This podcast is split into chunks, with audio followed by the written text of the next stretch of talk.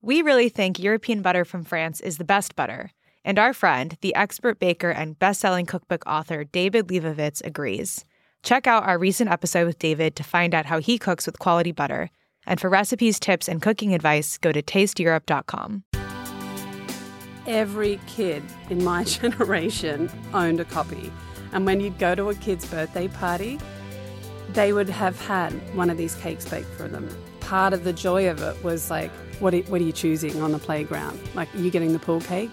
It was the joy of the joy and the pain of having to just choose one every year and then going and seeing like how that was interpreted by that family.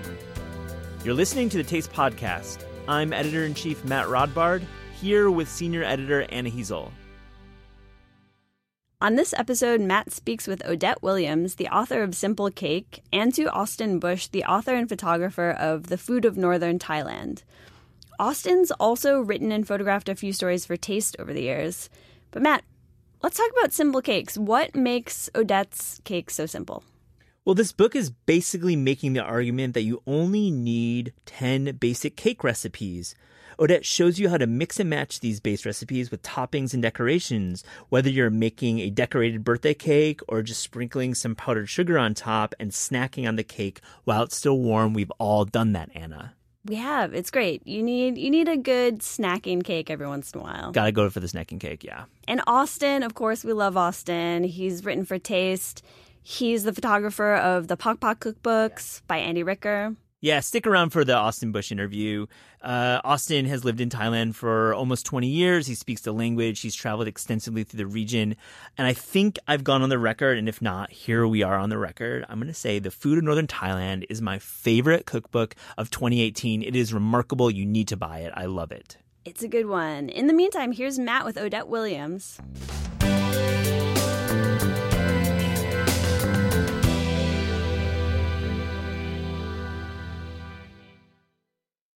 Odette Williams, thank you for joining the Taste Podcast. Aw, thanks for having me. It's been so great picking through your book, Simple Cake. I I want to hear a little bit about just really what got you interested in baking. Well, um, I would say what uh, what got me baking really was the fact that when I was growing up in my household, there was nothing sweet. so I, I was like out of desperation. I would come home from school and and I didn't want a Vegemite sandwich. So We have to talk about that. So continue. yeah, we have to get back to the Vegemite. Yeah. Um, and so I would be like rummaging around for something sweet, and there wouldn't be anything. And so I somehow managed to figure out how to make cake batter. And so I would just make the cake batter and I'd just eat it. I wouldn't even bake the cake. Oh I got you were like before cake batter was a flavor of ice cream Yeah. and was that's so cool. Yeah, yeah, exactly. And because in Australia, you didn't have all those crazy ice cream flavors or cake flavors. It was like, and then I, you know, I got so good at it that I just like managed to even scale a batter. So if I just wanted like, you know, a cup of batter for afternoon tea, I'd just be able to make it, eat it. Um, and so I think that I just had like this, it was the simple ingredients that were on hand at home that I could access that then kind of led me to cake. And you were uh, crafty too. Yeah, I must. Like, yeah, Yeah. yeah. Because the only other sweet thing in the house was vitamin C. So you know, like I was like, all right. So tell me, uh, growing up in Sydney or in Australia, are you, Mm-hmm. you grew up in Sydney? I kind of grew up all around Australia. I was born in Newcastle, which is like two hours north of Sydney. And then we moved to Canberra, and then we went to the West Coast for four years, and then back to Sydney Ended for up in Sydney, yeah, the, the most of my life. Tell me, what was it like growing up? Um, I want to know what dessert was like, is like in Australia. I find it really fascinating. I've traveled there and I've had um, great desserts there and pastries, but you've got obviously a very strong British influence. Yeah. But you also have proximity to tr- the tropics. So you've got tropical fruit and you've got a lot of, you know, Asian Yeah. um, inspiration. So what is it like um, there in terms of baking? I mean, I think that, I mean, Australia just has great food. Like the the produce there is so good. I think it's like the equivalent of like your California. Sure, definitely. Um, and I think also too, um, Australians love bread and do bread really well. So there's like a lot of bakeries, like a lot of independent bakeries that say bake their own bread and then they'll offer like a small selection of sweet, you know, baked Yeah. goods and coffee. So, and there's definitely the English influence. Like they're much more, I think, aligned to like what is like the tea cake or Okay. um, a Devonshire tea. Um, and it's like, I think that with Southeast Asia, I mean, you get like all that yummy stuff that isn't so much baking, but you get all the sweet rice puddings and the coconut milk and um, and I think also with fruit, you kind of get the pavlova, and you get all those like amazing fruits, like passion fruit, which is like it costs a See- fortune to get here. I mean, it, and that's something that we've only been doing in the states for like a decade or a decade and a half, but it's been in Australia for a, much longer. Yeah. It seems. Yeah, I mean that that was the dessert of everyone's childhood, really. At Christmas time, Yeah. you know, you would make the pavlova, you'd have the whipped cream, you'd have all the, you know, the fruits on top. God, pavlova is such an underrated cake. It really, it really is. And actually, Kelly, my editor, and I, when we were like Yeah. really narrowing down the 10 cakes, I really advocated, I think we've got to have a meringue in there mm, because mm. is the, it's a true celebration cake, you know. So I want to get into the, the the format of simple cake because it's really it's really smart and I've not seen it before. So you've got ten bases, uh, base cakes, and you've got fifteen toppings, and you can interchange everything. Explain how this works. Yeah. Well, I guess the concept really is if you know these few things, you know a lot. You have like a great arsenal, and none of them are particularly complicated. And I think that once you get familiar with that recipe, it becomes like a lifetime friend. So you can turn to it and know what it's going to be and know you can do it. And I think by bringing in the options and like containing them, it gives you confidence. I mm-hmm. think in an area where some people get a bit unraveled. So what are some of the bases? Take take us through a few of the your favorites. Well, I mean, the there's all the usual suspects. Yeah. You know, like it's like chocolate. You know, and it's a chocolate cake that doesn't require any fancy equipment. It doesn't require beaters. If you've got two bowls and a whisk, you can pull it off.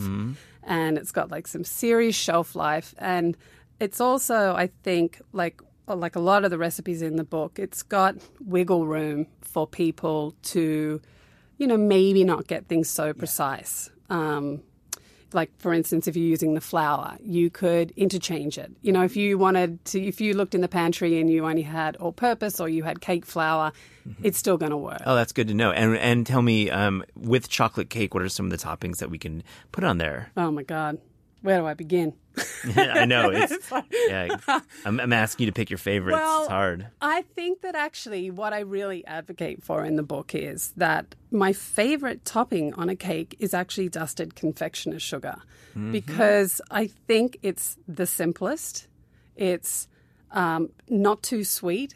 You know, like it's the cake base is good enough on its own that if you just cut that cake just even slightly warm and it's dusted with confectioner sugar, like that is my happy Let's let the cake speak. let it speak. Because a lot of times we spend all this time making this great cake It's true. and, And, then you like slather it on. you destroy it with like 50% buttercream. Yeah. And I really actually and that's that's something that I I really you know out of all that cupcake era that I I was really turned off in the end the cake to buttercream ratio. completely. I thought this is kind of getting a bit obnoxious. Yeah, like- you'd have like an inch of cake, and then Yeah. it'd be the topping. Yeah, and the cake would be stale underneath, Yeah, yeah, you know. And so I that whole balance is like I find that kind of cake not it's not my kind of cake. No, definitely. I really just want simple, delicious homemade cake. And I think that like that's why confectioner sugar or like some whipped cream on the side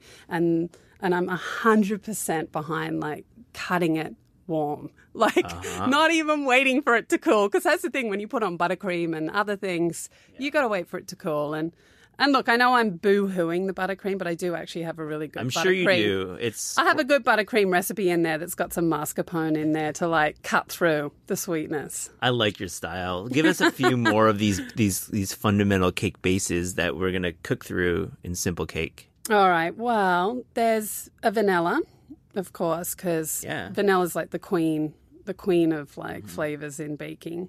Um, and then there is a really lovely milk and honey cake, um, which is kind of not your typical honey cake. Honey cake is usually like super sweet, pretty rich. Um, and so I've kind of like thrown in some buttermilk to kind of cut through it. Yeah, sure. Um, so it's just light and lovely and fluffy. And then you've got like your classic olive oil, um, you know, an apple cider cake. Oh, good. Or like fall. I mean, kind of got the seasons covered. And um, the other great thing about the bases is they can then have like variations. So within this framework of these 10 cakes, I give you these ideas where you could explore or play once you kind of have your confidence up.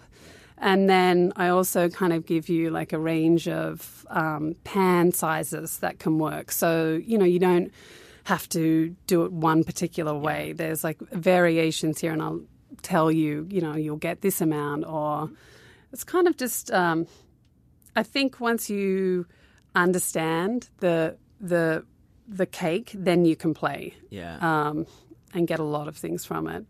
Uh, I want to hear uh, a little bit more about Vegemite. Vegemite.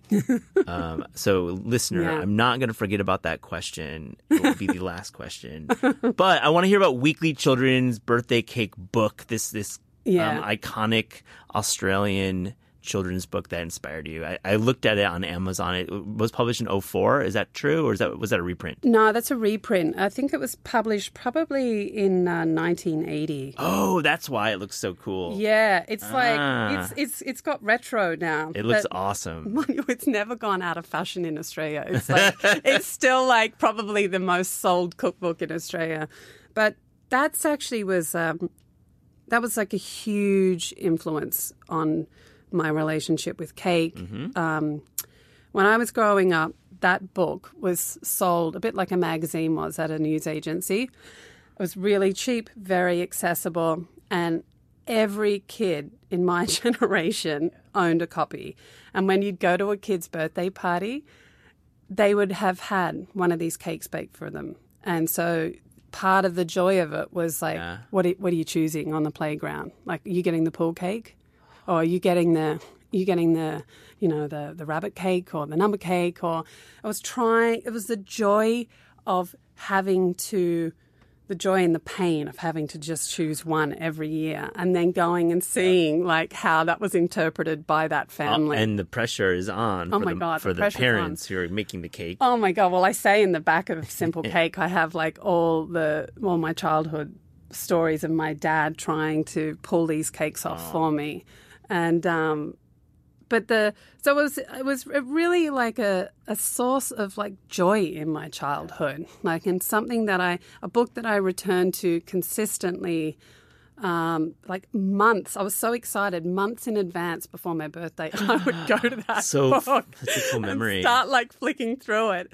And then I um and then I also think as I got older, I when I moved to America, so I moved to America because I met my husband who is Australia. I met him in the bookstore that I was working in. cool, cool. and then I um I came here and I, I really only bought a backpack and and I shipped over a box of books um, that I just had to have with me and that book That was one of that was them. one of them and um, Nick has two older children and they were very young at the time and I used to say to them choose a, choose a cake and I'll I'll bake it for you and so I started that tradition oh, again fun. over here I brought it here with I- me Food media in Australia is so cool, and it, it, it's it's much more. It's consumed in a different way. I feel like you could buy cookbooks at the grocery store. Yes. and there's many more magazines per capita Yeah. than, than anywhere, right? In Yeah. in Australia and in the UK too, but we'll just focus on Australia. Yeah, why I mean, is that? I, I think that like Australians are passionate about food. I think that I think I don't know whether it's a weather thing and that we spend a lot of time outside entertaining Sure. and but there's such amazing food in Australia. Um, and I think that they're very passionate about cookbooks and about Yeah. Mm-hmm. buying like Delicious Magazine or Gourmet Traveller or just keeping abreast of like what's happening. And even though it's a very small market, it's a, like a super loyal market. We have a lot of readers from Australia. Shout out to you, Australian readers. And we see them responding. We don't cover Australia enough. So I think it's poignant what you're saying. Yeah, I think that um I mean even just this book, even for this one Kate title to have the traction it did back in 1980 to have now sold like a million copies. Mm-hmm. Yeah, it's crazy. And to have that like cultural it's, it's culturally embedded in my entire generation. I mean it's it's kind of phenomenal. Are we gonna? Are you gonna do that for the U.S. audience? Oh my god! book? Well, actually, that's what I originally pitched to TSP. ah. I had originally pitched because I'd said to Nick, my husband, Uh-huh. You know, this book just needs to be redone. Like, the, it's so great because how the format is and how I kind of got the format for Yeah, Simple Cake is it has one cake base, two toppings, and then all these like designs that you can make from these like three core recipes. And and it was and that's what empowered people Yeah. like to be able to pull it off. And to be honest, even if you didn't use that plain butter Mm-hmm. cake recipe, you could just buy a packet cake and pull them off. Yeah, I love it. I see the the thread now. It's very clear. Yeah. Um, let's get into nuts and bolts. Do you cook by volume or weight? Is it like I know that's always an issue with Yeah. baking books. What what's your format? and What's your style? Well, it's funny. If you had spoken to me before the book, I wasn't so pedantic. Yeah. You know, I was much more fly by the seat of my pants kind of baker. Just from years of having baked cakes, I had a kind of confidence there to know what I was doing. But um, through the process of writing it and and wanting to teach people and make them feel confident pulling these off, I got pedantic. Yeah. So I really now like weigh, you know, weigh for flour. You have to. I'm It's- I'm so glad the wind up was for that answer because that would have been like volume. You Yeah. have to have weight for for baking. You it's do. so important. No, you really do, and and I think um, one thing that that I'm really kind of conscious of for people at home is. For years, I baked without a scale, and I think a lot of people don't have digital scales. Um, so, in the book, I really try and help them to understand how I measure my flour without a scale. So, so basically, what I would do is I get my you know flour from say in my King Arthur. Um, paper box and I get my spoon and I'll fluff it up and then I'll just scoop it into the measuring cup and then I'll then I'll swipe it off any excess with a knife and I won't compact it, I won't bang it down. And if I do it like that, so you guys listening at home, this is how you do it. Yeah, yeah, Because yeah. this is actually really important. It's so important. If you do it like this, you won't overpack your measuring cup with flour. And that honestly is like the biggest downfall to how cakes go wrong. If they have too much flour, then they It's end dry. up being like dry and dense and they won't have enough liquid in them. And so, you know, that method of where I know that this has been really popular in the past, but where you get your measuring cup and you scoop it in the flour box for cakes, I don't think that works. It's No. too heavy-handed. we as uh, home cooks pack everything in because we assume more is better. Yeah, But that's not the case with pastry. No. For for these cakes in simple cake anyway, I'm going to say better to err on the side of having a little less Less, flour yeah. in. You might have to add a couple more minutes onto your bake time because there's maybe a little bit more liquid in the cake, but you just don't want to do that. So like if you just measure out your flour and if you don't have a baking scale, that um But that's like a the way wor- to do it. It's the worst case scenario because honestly, buy a digital scale. Uh, they cost literally seventeen dollars on Amazon. Yeah. There's a really good one. Yeah. We've written about it on Taste. We have a great article about buying a digital scale. And if you're baking cakes, it just makes your life so much. It's just easier to use. It really is. And look, don't be intimidated by the tare button as well. Like I think that's why also like people stop because they just not even quite sure how to use yeah. a digital scale.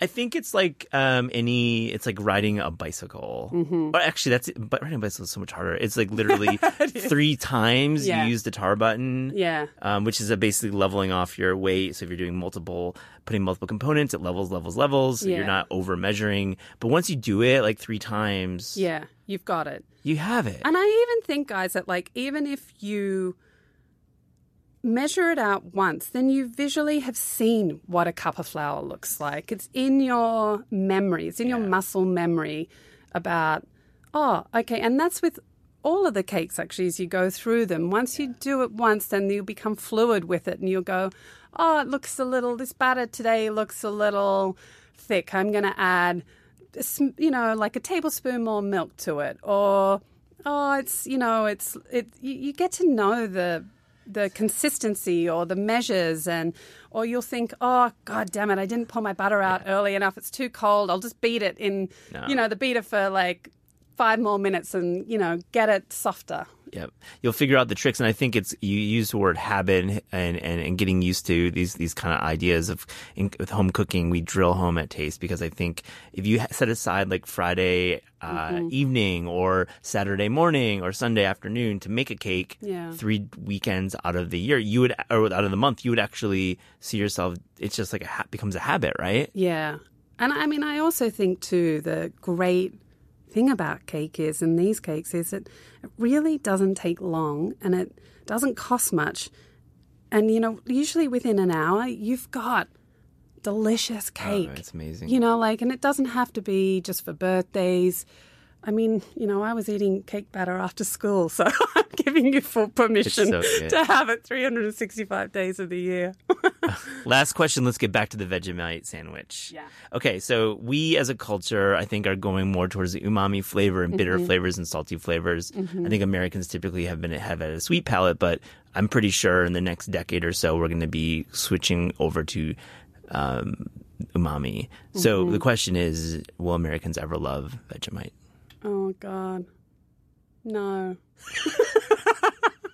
they really won't. You've got to, you've got to grow up with it because it is such an acquired taste and it's so salty. I mean, when my kids were young, I forced Vegemite on them so that they actually like grew up with that in their palate. But I think also too, a lot of people don't know how to use Vegemite. Yeah, I know. I think they use it like other spreads, like peanut butter. Mm. Big mistake. No, you got to let the butter do its work, It's it's a and then you just like smear it on, just ever, you know, like it's such a good combo. I love Vegemite. I love it. I was gonna ask you. Odette Williams, thank you for joining the Taste Podcast. Oh, thanks for having me.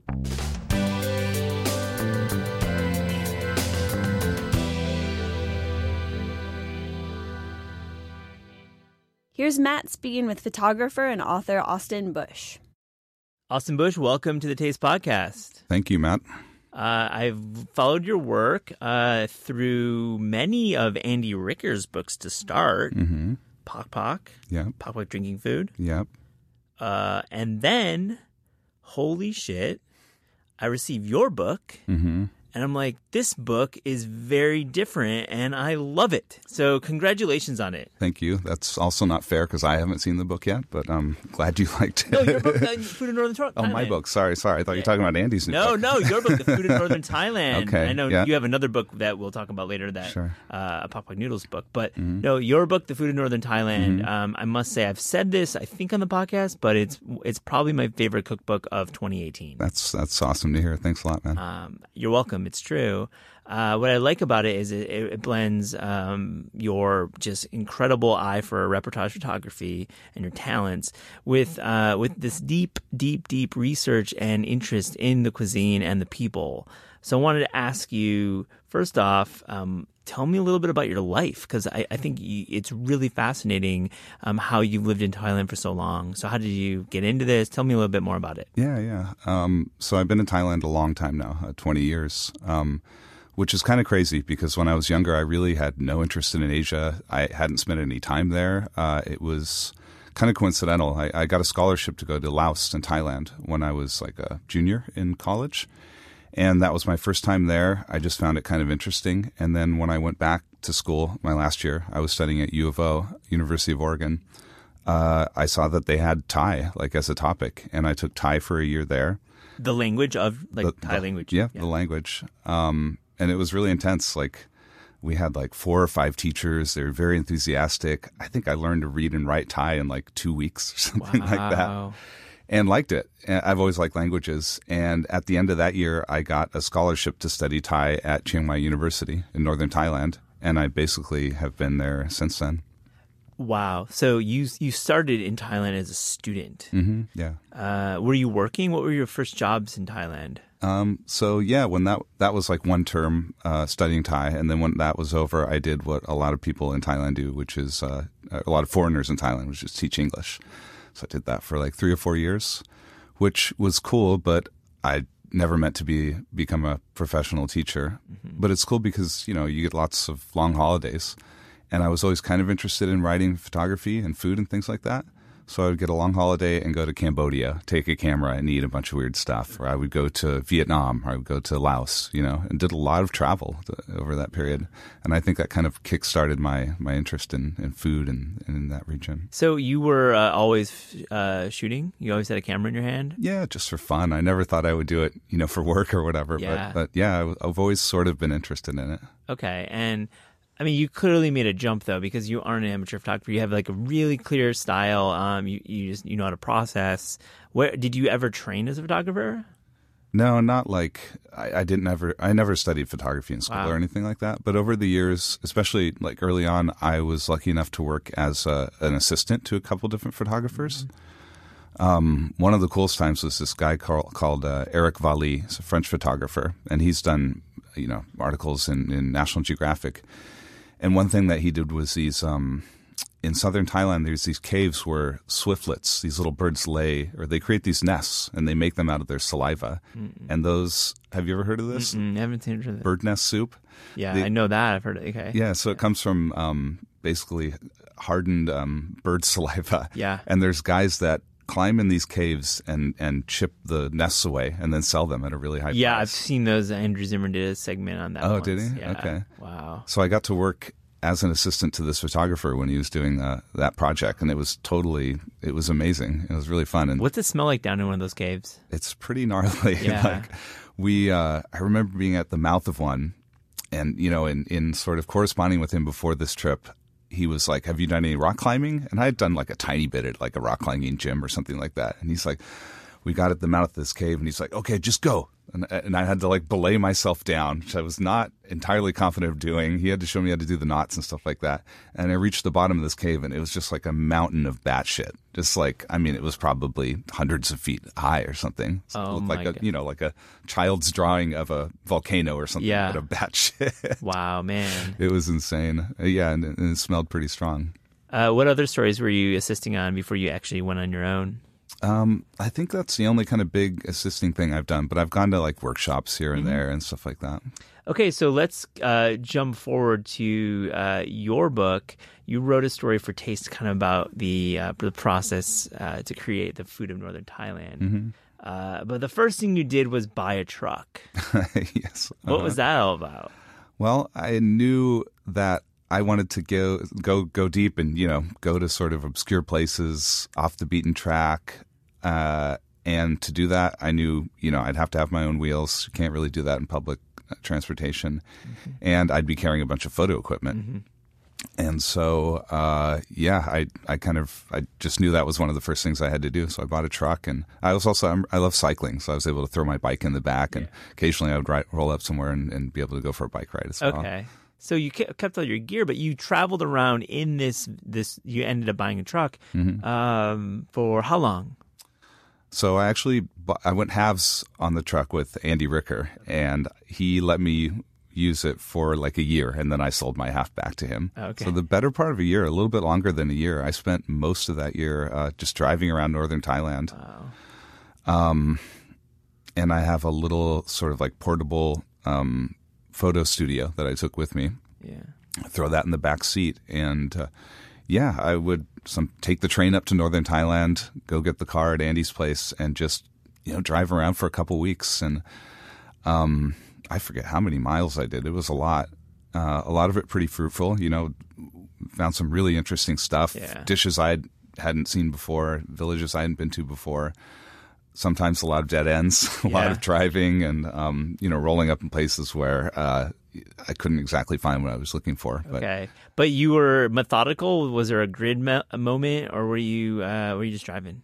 How'd that work? uh, kind of methodical. Yeah. Um, you know, especially in the beginning, I wanted to be very sort of efficient about doing it. So I was relying on friends, parents of friends, restaurants that I was already familiar with, um, places I'd already been. So um, that was like relatively kind of planned. But you know, as I talked to these people, they would be like, "Oh yeah, in the next village they do this. You should go check that out." Oh, I see. And you know, I'd follow that lead. And to, to note, you you are fluent in the language. Yeah, and, yeah. and that's obviously incredibly helpful. Oh, it's it's absolutely necessary in this case. I mean, I, I would have to have hired a translator or something. Yeah. Um, You're a white dude from Oregon. You show up to a rural village in, in northern Thailand, uh, and you start speaking in a tongue in a, in a, with a dialect Mm-hmm. uh, or an accent that you know uh, was 20 years seasoned. Uh, did, were people like, "Holy shit"? like, were the people kind of stunned? yeah, occasionally because I went to some pretty remote places. Yeah, Um, you did. and yeah, there's like places that most tourists, foreign or domestic, don't go to. So people were like really surprised, but more so like kind of like confused. Yeah. like, why does this guy want to know, you know, how we cook, you know, baby frogs or, you know, Yeah. why does he want to know about this dip? Like they just couldn't wrap their heads around it. Right. But at the same time, they were really like kind of impressed that someone from outside, clearly an outsider, was interested in their in their stuff Yeah. and that really that really shone through. Like people were so generous and so nice, and like so kind of um, enthusiastic to show stuff. Yeah, it's very Okay. clear in the book uh, that you there was a mutual respect there with your subjects, uh, the the folks you interviewed. Um, great stories. I wanted to hear a little bit about homestays Mm-hmm. because that seemed to be a, a reporting technique that you used uh, for yeah, the book. yeah, yeah, yeah. It was a lot of the recipes came from those, and that's because um, I would hit up restaurants quite a bit, and most of the restaurant owners in northern Thailand were really generous, and I didn't even have to ask twice. You know, they would just let me into their kitchens and show me exactly how they made these dishes. But occasionally, you know, people don't want to share their their recipes, and that's totally cool. Um, and I, you know, I, I write uh, guidebooks for Lonely Planet as well, and I was aware that there there are these little homestays in kind of remote communities in northern Thailand, and I thought that would just be kind of an interesting way to um, get real home cooking as opposed to restaurant cooking, which are you know different entities. Um, and also it was I kind of discovered after doing that a few times that people were not so sort of guarded about their recipes. They were really enthusiastic to to share them. They loved sharing them, kind of unlike restaurants. Um, so yeah, I would drive. I would look look it up. I would call in advance, and they're usually facilitated by some guy like the village headman or something like that. And I'd be like, "Hey, I'm this um, American writer, journalist. I'm writing about local food. I've heard that you guys do this dish. I'd like to stay at the homestay, but could you put me with the family in the village that has the best reputation for cooking? What's a dish, for example? Just give one. Oh God, what was? I mean, I stayed at uh, a hill tribe homestay. So in northern Thailand, there's a lot of different people who who are not necessarily Thai, and there are uh, a lot of ethnic groups that are kind of grouped together, n- uh, known as hill tribes. And I was interested in their food because almost nothing is ever written about it.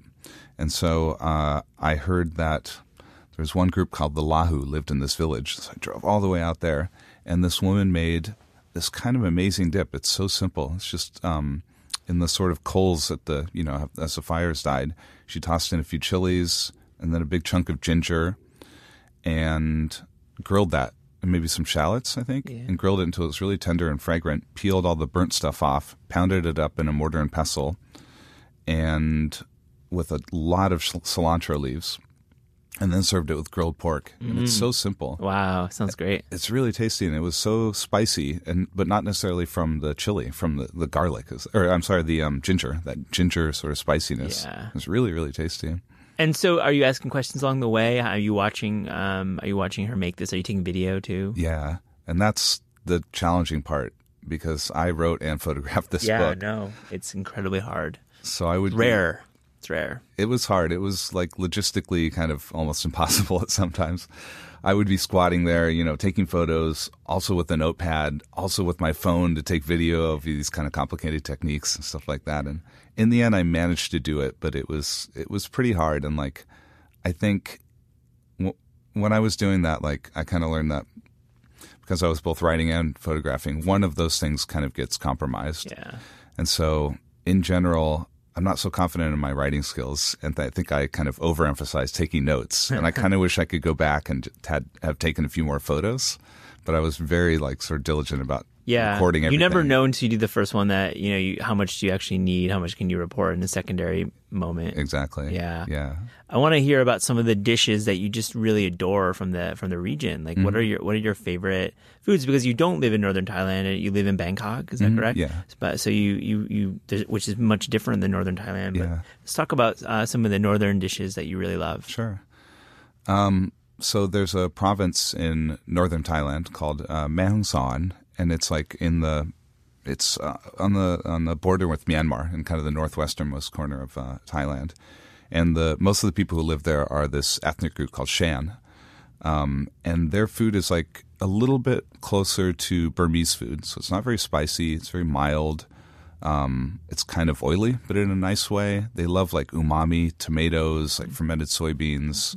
Um, they do a lot of stuff with rice, like they'll mix it with turmeric and, and, and wrap it in a banana leaf and steam it, or roll it into balls with mixed with tomato and serve it with pork rinds. And I just I really like their food. You don't see it anywhere else in Thailand, and it has flavors that really sort of I like, like savory flavors, not sweet at all, very mild, very fragrant. So I, lo- I love that stuff. I think it's really delicious. I want to know if I'm going to northern Thailand. So, say I'm, I'm traveling and I, I, I fly into Bangkok, I spend some time there, and I want to head north. Mm-hmm.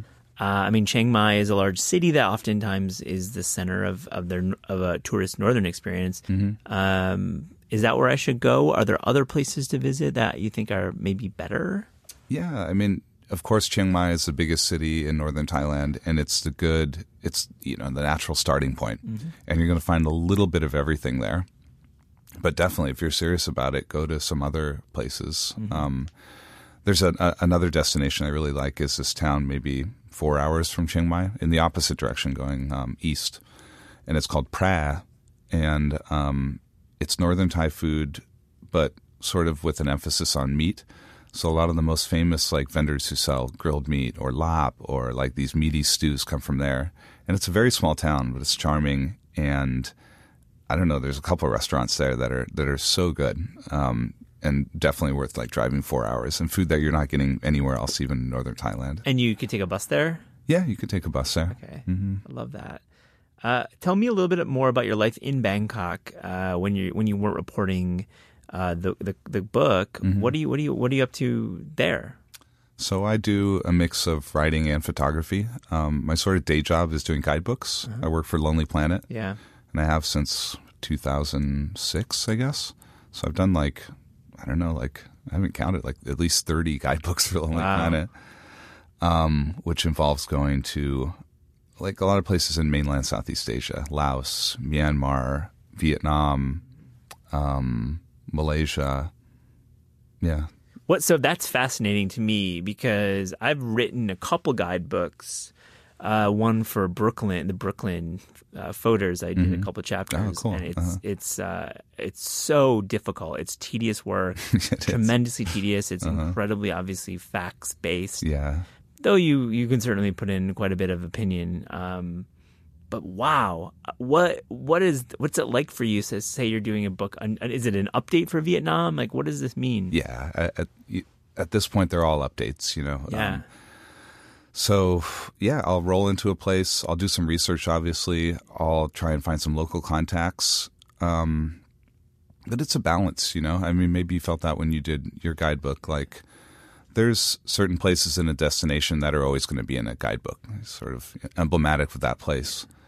I, being uh, especially interested in food and local food, I really want to steer people towards that. And I think a lot of guidebooks don't do a super great job at that. Mm-hmm. And you have to have a balance, you know, like for Lonely Planet Guides, I will always try and include a couple vegetarian places or, you know, a Western place or a quasi Western place because we need to kind of appeal to a wide Yeah. sort of uh, swath of people.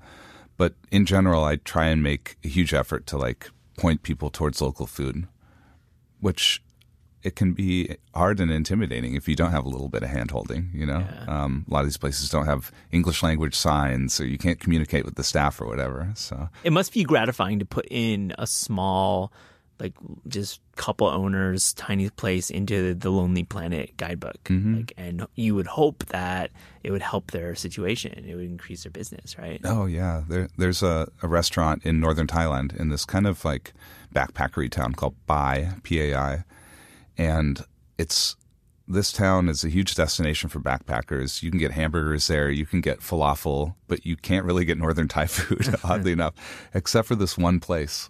And uh, I've been eating there for years, and I wrote it up in the guidebook, and I kind of I did all these things to kind of draw people to it. Yeah, the little tricks. I did that myself. Uh, Uh-huh. you just have to really, you know, the language. You want to draw them in. Yeah. You know the met, the special words. Uh-huh, yeah. yeah. yeah. So I did that, and I hadn't been there for a while, and came back, and the lady recognized me, and she's like, "Oh my God, you're back!" She's like, um, "I'm so happy. Where we get foreigners here every day." She's like, "Look, I got a new roof for my restaurant." Oh my That- gosh. that made me feel so good. That's such a good story. Um, but the funny thing was, she's like, yeah, she like the restaurant was a bit cleaner, a bit tidier. She's like, look, we have an English language um, menu on the wall, and I looked, and they had these kind of like terrible pictures of the food. Oh no, yeah. which you know they were trying, but these kind of unclear pictures of the food, and then below it in English was I don't know how to explain this. It wasn't the English language name of the dish, it, but rather like the transliteration. Yeah. So instead of saying pork rinds, it said kepmu, but in English words, you know. So it really wasn't helping. It was just transliterating the Thai. Um, it's more like point and eat at that point. right? Exactly. Yeah. Um, but whatever. I that I was so like kind of impressed by that, and that that yeah, that made me feel great. Like I, I love it when I can do that sort of thing. So, what is on tap for you? What other guidebooks do you have lined up? And talk about maybe some other book projects you're working on on your own. Yeah, sure. Uh, I'm in the middle of doing uh, the Laos Guide for Lonely Planet right now, which is cool because that's I think the very first guide I ever did. Yeah. And I haven't been there back there too much, so Since you actually did the guide, so how? When Mm-hmm. was, what's the time frame? I think I was there in like 2009 or something. Oh wow, Uh, so, ten years. Wow. I've been there a little bit off and on, but I haven't done a guidebook in a while, so it's kind of interesting to see the changes there. And uh, Lao Lao food is pretty similar to Thai food, um, and I, I love it. It's really really delicious. Yeah. Um, so that's that's fun. Uh, I did the photos for Andy Ricker's soon to uh, be released Noodle Book, which is coming out I think in a couple of weeks. from Pretty soon, yeah, it'll be out by the, this summer for sure. Yeah. uh, which I I haven't even seen yet. So I'm Yeah. really looking forward to seeing that. Good. Um, and then uh, my next book, I'd like to do one on Southern Thai food. hmm And I haven't signed a contract or anything, but I've been talking to my editor and my publishing company, and I think they like the idea. And The food of Southern Thailand. yeah, yeah, Yeah. that's it. Following the same format, same aesthetic, same look, um, but this what is essentially like a really, really different cuisine. Yeah, and then you'll of course go to the islands too. Yeah, yeah. I've been to a couple already. Yeah. Uh, I wanted to put together a good proposal for them. So I did a, a few research trips. Oh, nice. did an article for Saveur in the course of doing that, and Ah. I love it. Like, I I love Northern Thai food, but Mm-hmm. I'm interested in kind of all foods, and Southern Thai food is just so like kind of, it's the spiciest Thai regional food. It's really really full flavored. It's really salty. It's really like beautiful. Like Northern Thai food is is delicious and amazing, but it kind of it's not very aesthetically pleasing. Yeah, sure. a lot of it's kind of brown or green. Uh, but in southern Thailand, you get like bright yellow from all the turmeric, or red, or you know these s- this thing called sata, like stink beans that are bright green, and it's really colorful. Are you gonna do the same thing? You're gonna buy a, you're gonna buy a, a, truck I don't know. and drive down there. I guess so. I haven't worked that out yet. I'm just starting, but I uh-huh. think I might have to buy a car and just sort of park it down there. I'm really excited. I, I hope I can come on a research trip with you. Oh man, you're welcome. Yeah.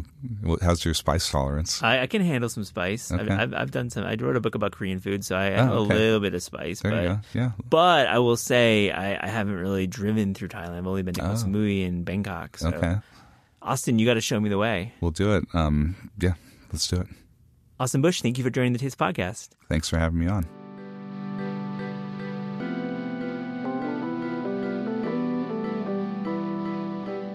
The Taste podcast is hosted by Matt Rodbard and me, Anna Hezel. The show is produced by Gabrielle Lewis, studio recordings by Pat Stango, Theme music by Steve Rydell. Interviews are recorded live at Books Are Magic in Cobble Hill, Brooklyn, and at Penguin Random House Studios in Manhattan. Visit Taste online at tastecooking.com. Thanks for listening.